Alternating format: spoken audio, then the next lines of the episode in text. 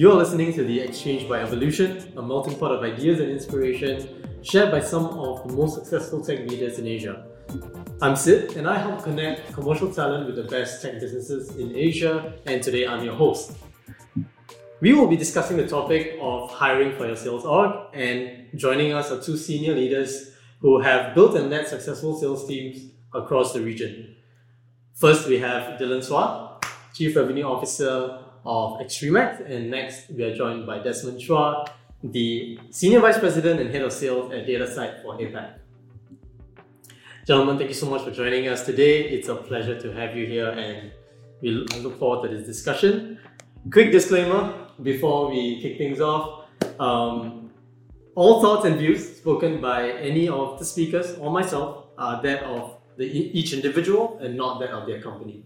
So I think with that out of the way, let's kick things off, let's get started. To allow our listeners to get a better idea of who you guys are, what you do, we'll just start off with some quick introductions. So I think Dylan, let's start with you. Tell us a little bit more about yourself and your role at Xtremax. So I think you already introduced my name. So my name is Dylan Swart, Chief Revenue Officer for Xtremax. I actually focus mainly on B2B enterprise sales, mainly in the IT sector. That's it. I actually started my career as a technical guy, then did a mid-career switch to do sales. And it's actually precisely that reason why I'm extremely passionate about sales. If you ask me quickly, you know, there's always the discussion about art and science for sales. I do think it's both, but because of my background, I do feel that there's a lot of science involved. So very passionate about sales, happy to be here. Thanks for inviting me. Perfect. Desmond? Great, thanks Sid. I'm Desmond, and as Sid has mentioned, I oversee Datasite's business in the APAC region, and we are a leading SaaS technology company for the M&A and capital markets industry. So in essence, we support companies like private equity firms, corporate development, and the advisory community with the tools they need to succeed across their life cycle. So pretty much, you know, like Dylan, I came from a different background. I came from a sales trading background. And, you know, after a period of transition, I decided to enter into the vendor side of things, which is really exciting. You know, you get to see deals structured as they are being done, especially here at Datasite. So I'm really excited to be joining this podcast. And thanks again, Sid, for inviting us here. All right. So, you know, the first question that I have for you guys is, what would be some of the main qualities that you look for when you're hiring? Because I think in both of your roles, a key part of it is building out that sales team. And that obviously involves hiring the right people, whether, you know, they're the junior guys, the SDRs or BDRs, and then the more senior ones, and maybe the AEs or directors, right? What are some of the main things that you look out for when you're interviewing or hiring? Desmond, would you like to go first? Sure. So I think more or less in SaaS tech organizations, we look into quite similar attributes across board, which is, you know, the innovative, creative individual who have demonstrated tenacity, determination, and consistency, you know, across the many different roles that they have held. Of course, they need to come equipped with good technical knowledge as well. But increasingly, I think one of the key markers that I tend to look at is how much research have they really done on our company? And I think that's very important, because I want to take a look into, for instance, through their own means and connections, what have they done to get to know us, to get to know our strengths, our key differentiators, our moat, perhaps our gaps, and even to a certain point, you know, where are our next key growth markets? And it's not so much about what they get right. It's more about, you know, the length at which they will go to, because it demonstrates two things to me. One, it's that, you know, how resourceful are they in terms of getting this information? How are they making use of their own connections to get to this, to get to the data? And then secondly, it's also about the interest levels. You know, are they shopping around? Are they, you know, kind of just investing in our company and getting to know us? So this is one of the key markers. Secondly, you know, the other aspect that I tend to look at is their curiosity levels. Exactly how curious are they? Because I truly believe when you are innately curious, you could bring your fun self to work. You know, Every day you wake up, you dress up and you're not dragging yourself out of bed. You're actually bringing your best self to work because you're curious. Okay, what happened overnight in markets? How is that going to impact my client? And how is this going to impact my deal? And you dive into all these things, right? So I think curiosity is the other factor. Last but not least, I know this is quite cliche, but constantly looking into teamwork and collaboration. How do they collaborate with other people? Because in the line of M&A or in the line of what we do, the merger and acquisition market includes a lot of different moving parts. So take, for instance, a target might be based out of Southeast Asia or in Indonesia, for instance, but the advisors are based in Singapore. So we need to keep the lines of communication open between counterparts to ensure that we derive the best information and insights about the deal, and we surround the deal. So we have a saying at Datasite, which is like 50% of one is better than 100% of zero, which essentially means that we rather share the best resources and ensure that we are keep up to date with all the developments of the different parts of the deal, rather than to withhold that information within self and think that we get 100%, because at the end of the day, we may get 100% of nothing. So those are, the three markets we look at. Okay. Well, I must say I'm actually learning. I've got one question for you. Yeah. What percentage of the folks that come actually do research? Which is a great question. I would say it's increasingly, especially with the new gen, you see them doing that a lot more. And with the new gen, it's the Gen Z. And I don't know if because the business schools are teaching these things, but increasingly you see that. So one of my kind of favorite one of my most memorable interview was when someone actually came here with a deck in my corporate colors, telling us where our strengths and our gaps are. It's not a SWOT analysis, but it was done in 8 slides, and I was like, wow, I was quite blown away.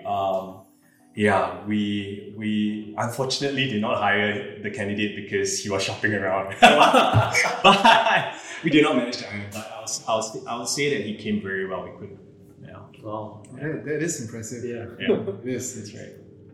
So actually, I guess when I think about the qualities, right, I actually kind of try to simplify it for myself to remember, and I call it art, as in like a piece of art, like a painting, right? Piece of art. So ART. So the things that the qualities that I really look for in this ART is really A stands for accountability, and then I've got R for resourcefulness. And then T for teamwork. And let me kind of break it down, right? I found that in trying to work with various sales folks, accountability is something that really makes things move a lot faster and smoother. And the reason why this is so important is, actually, I'm not very interested in micromanaging folks when I run a sales team or I run my other kind of teams, right? So it is very important that when I work with the guys, whatever we all agree to, we all kind of get it done. And the thing about it that makes relationships work in the sense is that it's not just their commitment to get things done, but it has to come two-way from me as well, which means that whatever I've kind of promised them, or whatever I say I'm going to do, I say, okay, look, I will look into this matter, I will meet the executive, or I'll reach out to this executive and I'll cold call the person, right? Whatever I've said I will do. And this makes things a lot easier because trust is constantly being built, right? So accountability is one of the things that I look for in sales folks. Now, the other quality that I look for is resourcefulness. And this becomes a very important thing because what I found really ties a lot of very successful sales folks together is the fact that how hungry and how much drive do they have to want to succeed. Now, but this resourcefulness, right, actually has a bit of two elements inside. It's not just the drive to succeed, but the other thing, right, which is a little bit harder to kind of evaluate is the amount of intelligence that they possess to combine their hunger, tie it together with intelligence so that they can solve their own problems and get to their own success. So resourcefulness is another important part. And for the last bit, it's really about teamwork. And now this sounds like something a lot of people commonly say, but I found this to be extremely important. To the point that I would even say that I would rather hire an above average sales guy who can work in the team then get a top dog who just does stuff for himself but cannot fit in with everybody else. And the logic behind that is just that I'm trying to create a team where 1 plus 1 it's not equals to 2. I want a 1 plus 1 equals to 3 kind of formula. And that's why teamwork is extremely key. Right. Yes. So I think one of the biggest challenges that you guys might face is, how do you assess for these in an interview? Just speaking to someone, right? So what would be, I guess, your favorite interview question then that you think would actually suss out a really outstanding candidate from one that will not be a good fit for you? Yeah. I think some of the questions that I typically ask, surrounding teamwork. Could you tell me about a project that you've worked on recently where, it's a team project? Or can you tell me about the initiative that you've driven, that involve a wider team? Things like this. I mean, more qualitative questions. Mm-hmm. I also like to find out about how they address a difficult situation. So one of these things that I often talk about is, could you tell me a bit more about a really difficult situation you've been put in during in one of your projects, or perhaps due to a work task? And I think it's what we want to kind of derive from it is the tenacity. What did they do to actually resolve these issues, right? And typically, it gives us a good idea of what kind of person, because if he states the problem without actually telling me what the end state is, then you kind of know he leave. I mean, the candidate will likely leave it as it is. Mm-hmm. So yeah, I think those are just kind of more qualitative questions that I tend to ask. Okay, great. Dylan, do you have anything to add for this? I like, by the way, I do like his questions. I think the stuff that I ask in questions, I've got to give credit actually to Google, because when I was there, they kind of coached us a lot about how to ask questions, for what purpose, right? So I took quite a few pages out of the Google interview questions. I think, look, there's a lot of stuff that I typically ask, but one of the things that I really care a lot for is kind of asking them, when they try to construct a deal, I try to understand who they have to work with, usually asking for examples, because then I'm not just trying to see whether they've worked with folks before, I also try to understand why did they start involving certain people. But beyond this, right, one of the things that I would quite likely ask a candidate, right, is asking them, right, that usually in a situation where they are working with a non-performer, it means they're trying to get towards a certain goal, they're working with, then they found out that there's a person who's not performing, usually a peer, right? And I'll ask them, right, how did they share the feedback with that person? And this thing becomes very, very telling, because when they explain their approach and they give the exact situation how they did it, right, we can kind of understand the kind of EQ that they possess, how they consider the situation while being very goal-focused. And I found that to be very, very insightful, actually. Yeah. So that's at least one of the things that I do. I'm trying to understand. I'm stealing that. That's a good one. Yeah. All right. So, if I remember correctly, both of you guys, lead regional teams. So, could you share a little bit more about, I guess, how distributed the teams are, and maybe the type of people that you manage in these different locations? And then I'll follow up with another question. Right, I can go first. So, I do have an APAC remit, which ranges from the southern end, which is Australia, all the way to the northern end, which is China, Japan. 7 markets in between. And, to your question about basically hiring kind of priorities across the different regions, yes, there are going to be nuances. Like, for instance, in Japan, it's going to be a lot more kind of hierarchical, seniority based, and in Australia perhaps a bit more open leveled. But I think more than just looking into region, something I wanted to address, and I don't know if Dylan have also come across that, in more recent times, what I've observed is the shifting demographics of the people that we are starting to hire, which is the Gen Z, as I mentioned earlier, people who are perhaps a bit more, whether it's through their education institutions or media, they're becoming a lot more, in that sense, street smart, where they would prepare really well. But one other aspiration I've seen, apart from self-aspiration, is they're looking into the social environmental impacts, how they're going to deliver. I mean, how can they contribute to that? And they actually want to understand kind of our value. So, you know, interestingly, I interviewed a candidate, which typically is someone that I wouldn't interview, but because I just felt that in her CV, it has a lot of very interesting and very different organizations, but they tend to be big organizations. And one of the reasons for joining those organizations, because, and they're typically tech firms, because they have a very light carbon footprint, right?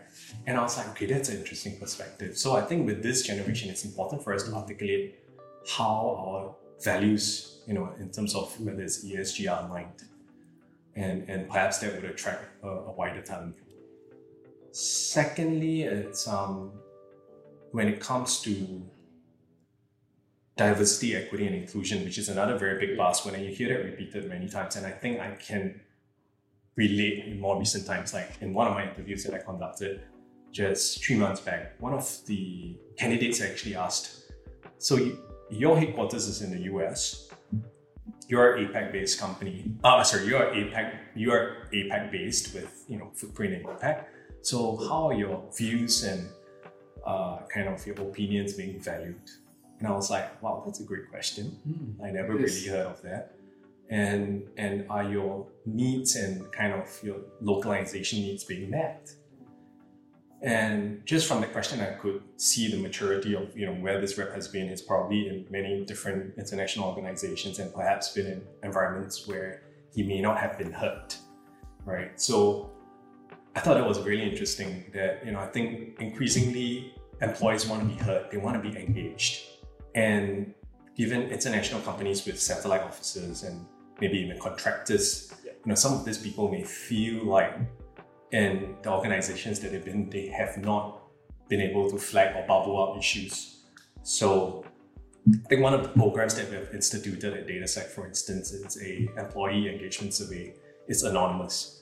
So every year about this time of the year, we'll send out this employee engagement survey to find out, you know, what do they feel and think about their direct superior?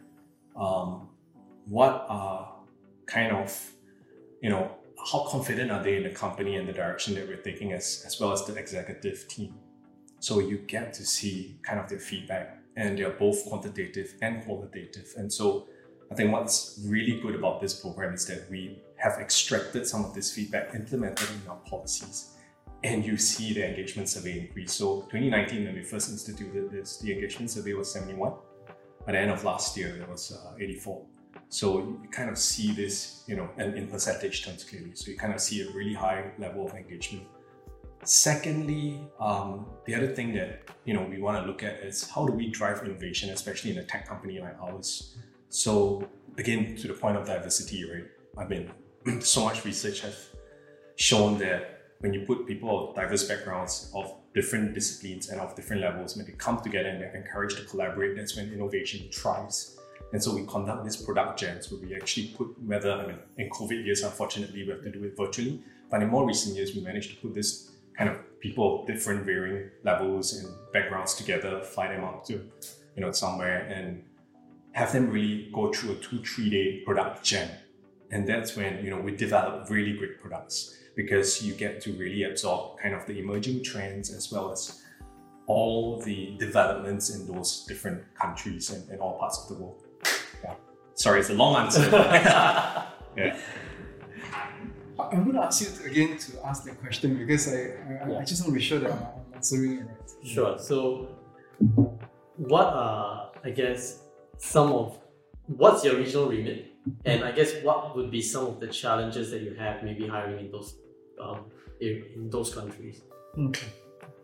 So for me, I in my current capacity, I'm actually covering ASEAN, with the major focus markets being obviously starting from Singapore, Indonesia, and Malaysia. But we do business in other countries like Vietnam, Malaysia, and I've also helped with trying to grow the Australian office as well. So, I mean, the remit can be pretty wide, but then right now the focus markets are, you know, in these three Southeast Asian countries.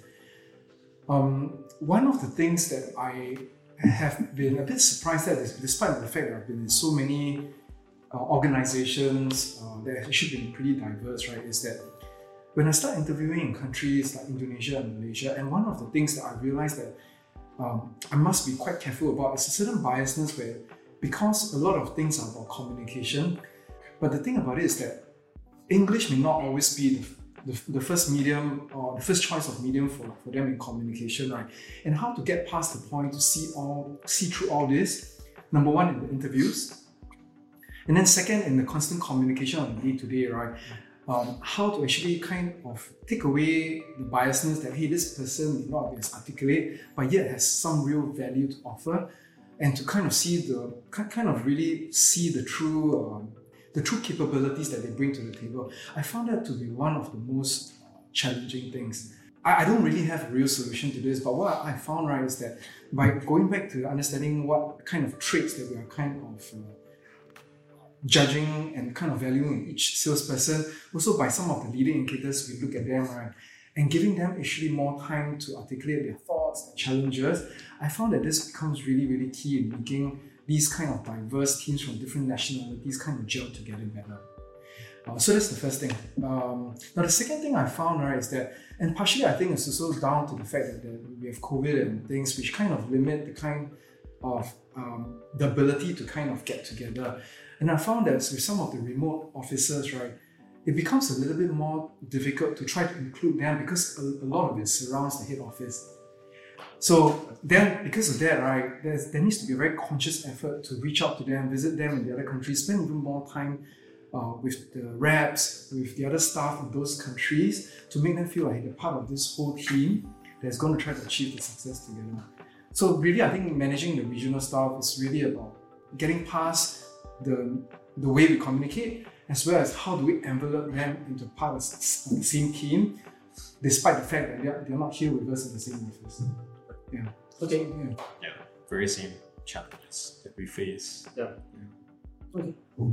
So, what is one unpopular opinion that you guys have on what would make a very good salesperson or sales leader? Anyone can go first. That there are, I guess, one of these things, and I think Dylan alluded to this, although I think you mentioned it, the thing top down. I kind of agree where that was driving at, which is, you know, contrary to kind of conventional stereotypes where a top dog tends to have traits of, you know, being very dominant, demonstrate alpha profile, being pushy, egoistical.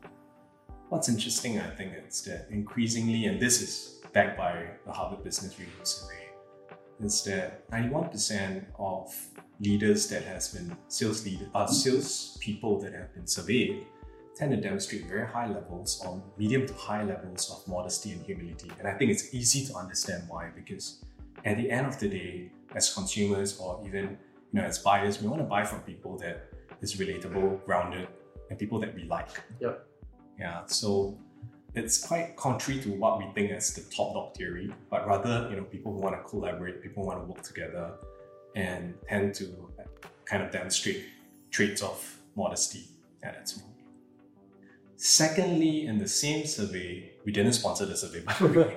Yeah, but I saw this survey just, I think about 2.5 months back, that it shows that there's a very high level of something I mentioned earlier, which is curiosity.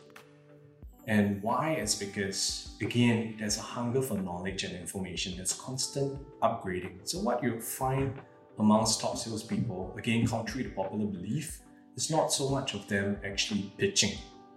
It's about them discovering.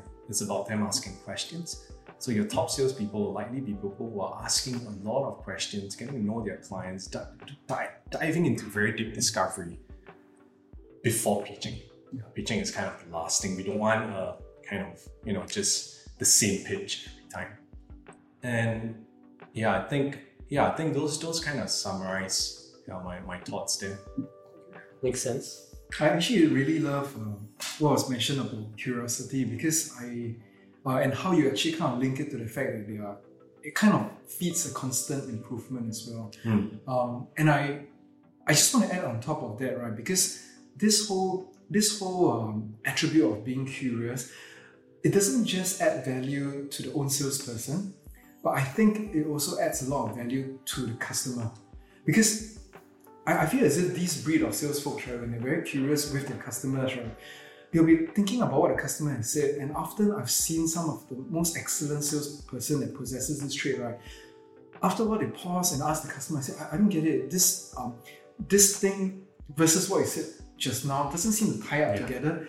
And they just uncover amazing gems. And really, sometimes when I watch some of these sales folks, it is, it's better than a good movie, right? Just because how inspirational the whole moment is. Yeah. So I absolutely agree on that. Yeah. Okay, so I think this is kind of alludes to my next question, which is I think the most important skill that you think a salesperson should have or hone to be a great salesperson, right? What would you say that is for you? If you had to pick one. Had to pick one. I think, in my point of view, we've alluded that earlier as well, it's being curious and collaborative would be kind of my two big traits to go to. Dylan mentioned accountability as well, which is something that, I think every good salesperson should hold themselves to a higher level. Yeah. But if I need to kind of discover, then those are kind of the traits that I want to find out, which is, how curious are they? And how collaborative are they? Yeah. I think when it comes to one quality, even surprisingly, it isn't in the three qualities I mentioned before, right? But if somebody has to hone something, I think curiosity would be my choice as well. And the main reason for this is because but it is something you can train, right? Just asking the right questions about yourself, about the skills you possess, about the knowledge you possess, and then most importantly, about the customer. I think this is something that one can train, which is why that if you're talking about something which is you can hone, right? Which means that something you can sharpen, it definitely has to be this. It does, I must say, it does require a fair amount of intelligence at the same time, because you can ask all the questions, but if you don't have the ability to process it and kind of park it in buckets and kind of do the linkage for yourself, for your customer, it's a bit difficult as well. But it's truly is a very important trait to have. Right. Yeah. So in that case, right, what tips would you have to help someone who knows how to ask questions but doesn't know how to piece the puzzle together? How would you help that person? The tried and tested, and it's always a lot of rehearsals. We go through a lot of accreditation processes, and it's more. Every single one of our accreditation process is real time. So we see something that happens in the market, we apply it. Imagine we're the client, this is the scenario. Go read the news, and this is we kind of I won't call it role play because role play feels very cliche, but we really imagine and simulate that today this client is going to call you up because this news is announced, this deal is happening, they're going to ask you for a proposal. How are you going to deal with it? Well, the untrained sales executive would be like, how long is the process going to be like? And tell me a bit more. And, they stop there and then they send a proposal. But really, I think we want to dive into, tell me a bit more about the deal. Can I find out if the client has any experience in using, any form of these platforms? What is going to be key? What's going to be important for you? And what are some of the pain points you've faced running such a process in the last time? I think really trying to establish what is going to complete and make the deal successful, and also what are some of the pain points that they have experienced before and they don't want to do it again. They don't want to have to experience all that pain. So that's where, I feel like a really experienced, someone who has been through an accreditation process, been through a really thorough exercise, they would basically go through the baptism of fire to really understand the right questions to ask. Yeah. Fair enough. Dylan, do you have anything to add to that? Yeah, actually, what I found is sometimes some of the sales folks that I work with, right, actually somewhat needs a certain kind of a easy to understand pattern where by just using a pattern, they get better and better applying it for the customer. And so this is partially linked to being curious, asking the customer stuff, right? And I actually created a sales methodology together with a colleague of mine before. But one of the things that I help them with is that I use this acronym which stands for GOSIP, but it's GOSIP. Okay, so GO actually stands for the goals and the customer's goals. So we got goals, and then S stands for the strategy, I stands for the issues, and then P is the products or the processes that they have, the customer has. So what I do is that I kind of run through a discovery methodology where you're not asking fixed questions, but you're asking questions that are around these topics about what are the customer's goals, what are the customer's strategies to achieve those goals, what are the issues that prevent them from achieving those goals, and then kind of asking them what are the products, what are the processes that you have put in place that you're trying to put this in place to achieve those goals. So I kind of give them a certain pattern of questions, like topics to ask, right?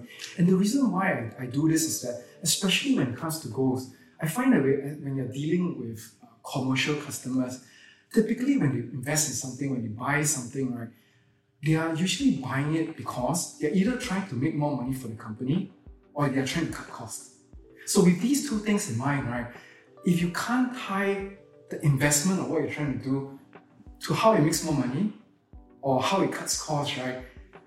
Then one thing I always ask the guys is like, so why would they invest money? Now, there are some other reasons why people would invest money, like their own personal promotion and stuff. I'm just always trying to help them point back to this thing. Is there a reason why you're investing? And so to me, right, this is part of the way of me helping the salesperson draw lines to link concepts together and then make sure that they understand that when you do something, it has to be for the better of the customer, and are there lines that tie it to being better for the customer? And that's how I kind of got into it. Yeah, and I think to add to that point, it's really trying to, through the process, get to understand it and tie it all back to the personal and professional motives of the client, right?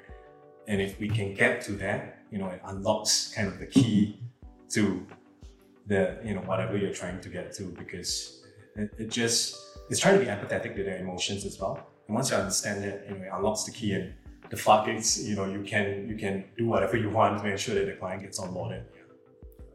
Yeah. Okay. So I think we've come down to our final question. I think this is a fun one. Sales 20 years ago is not the same as sales today. So how do you see it evolving, over the next 5 to 10 years? Yeah, I think one thing that we have all seen, and it's very clear these days, it's given the technologies out there, with AI, ChatGPT, and all these other AI tools out there, it's actually very fast to take a product to market. You could literally get ChatGPT, give me a pitch for this type of product in this kind of industry, give me examples, and you could come up with something decent. So I think taking something to market is easy, but having the skill of execution, I think that's where the difficulty lies. So you see a lot of companies and increasingly a lot of startups that they have something innovative, they can go out there very quickly, but just trying to maintain that momentum, it's not as easy. So I think setting up foundations, which is, like methodologies, as Dylan has mentioned, along with a great product development plan in terms of, and being very agile, being able to kind of switch, rather than build on monolithic platforms, you're building in on microservices to ensure that, a lot of this kind of features and applications can be switched to address something new or emerging trends. I think that's going to be quite key, because things are moving so quickly that, we just need to keep up to all the latest tech, be very aware of the changing trends, whether you conduct internal or external surveys, and then being able to very quickly adjust and adapt to that, and not be afraid to kind of innovate. Yeah, this would be kind of where I think sales is going to be Okay, I'm going to address this question in two parts, right? But definitely the focus is going to be on enterprise sales, where there's a fair amount of time that you need to invest in to kind of close the deal with the customer. When I think about sales in the past, when I read some of the very old sales books, where it's very targeted, where knowledge was actually scarce, so that means the consumers don't really know about the stuff they want to buy. So the salespeople in the past actually needs to be the product expert, kind of doing the education, talk a lot, educate the customer about what they're selling, which could be a totally new domain for the customer, right? And then kind of get them across the line by just kind of showing the merits of it. And they probably got to spend a lot of time talking. And one of the common things they used to teach was, how do you do objection handling, right? How do you pitch the right way? How do you build trust and stuff? And then I think we saw another evolution. We saw an evolution of how sales change, where people start talking about solution selling. So you spend a little bit more time listening before you start proposing solutions. But then even during those times, right, you still need to possess a fair amount of knowledge about your own product because customers still don't really know too much about it, right? But anyway, as the internet, the pervasiveness grew, and now it's everywhere, right? The consumers know more and more about stuff before they approach you, right? And what I found that the salespeople, in order to continue to add value, right, I find that the evolution of the requirements has now changed in such a way that the salesperson now needs to be a kind of jack of all trades. They need to be extremely well read. They need to be problem solvers, and not only that, on top of that, right, they need to ask questions and be able to pivot very quickly so that they can adapt themselves to what the customer really needs. And then after that, right, coming back into our current world, right, because again, things have changed so much, right, they may not really always need to be the expert in their stuff, but they really need to be able to leverage, because there's so many people that know so many different parts, right, and piece together something that they now package for the customer. So there's a lot of, I do find that it requires a lot of being curious about things. That's how you keep yourself well read. It also requires a lot of high EQ, which means that you can interact with the customer, plus also interact with your team, so you know who to leverage and how to leverage them. So I think this is how sales is kind of evolving, and that's what's going to be required of salespeople going forward. Now, the next one is probably a little bit shocking, but there's always this little part about me that sometimes looks at how advanced AI is, right? And sometimes at the back of my mind, right, I do wonder whether AI can possibly replace a salesperson. Now imagine one day, right, where machine learning is so well trained about the company's own products. Will it ever come to the point that one day you can train them to answer a customer's questions, and the customer truly know, right, that your machine learning algorithm can be trusted, and then they will just rely on them asking their questions, pair up with their research, right, and then they never have to worry whether this salesperson, do they have another motive, and just say, you know what, I'm just going to trust interaction with this machine learning, this AI algorithm. So there's a little part of me that wonders whether it will evolve ever to a stage where they just go, you know what, I'll trust the machine because there's a higher chance it's a bit more truthful than a person. I really hope that day doesn't come. I won't go through all this, but I've got other reasons why people are still required. But there's still this little part of me that wonders whether that day will come. Yeah, as with all AI, there's moral hazard in the AI as well, because they learn both the good and the bad. So hopefully that day never comes. And I think, to Dylan's point, I really like that point about leverage and about, again, ensuring that you're able to collaborate, because as he's mentioned, you're not never going to be as good as all the heads put together. So that's an excellent point. Right, fantastic. That's all the time we have today. So thank you to both Dylan and Desmond for joining us and sharing your knowledge with everyone. I think it's been really insightful and interesting. So stay tuned for more podcasts, and we will see you next time.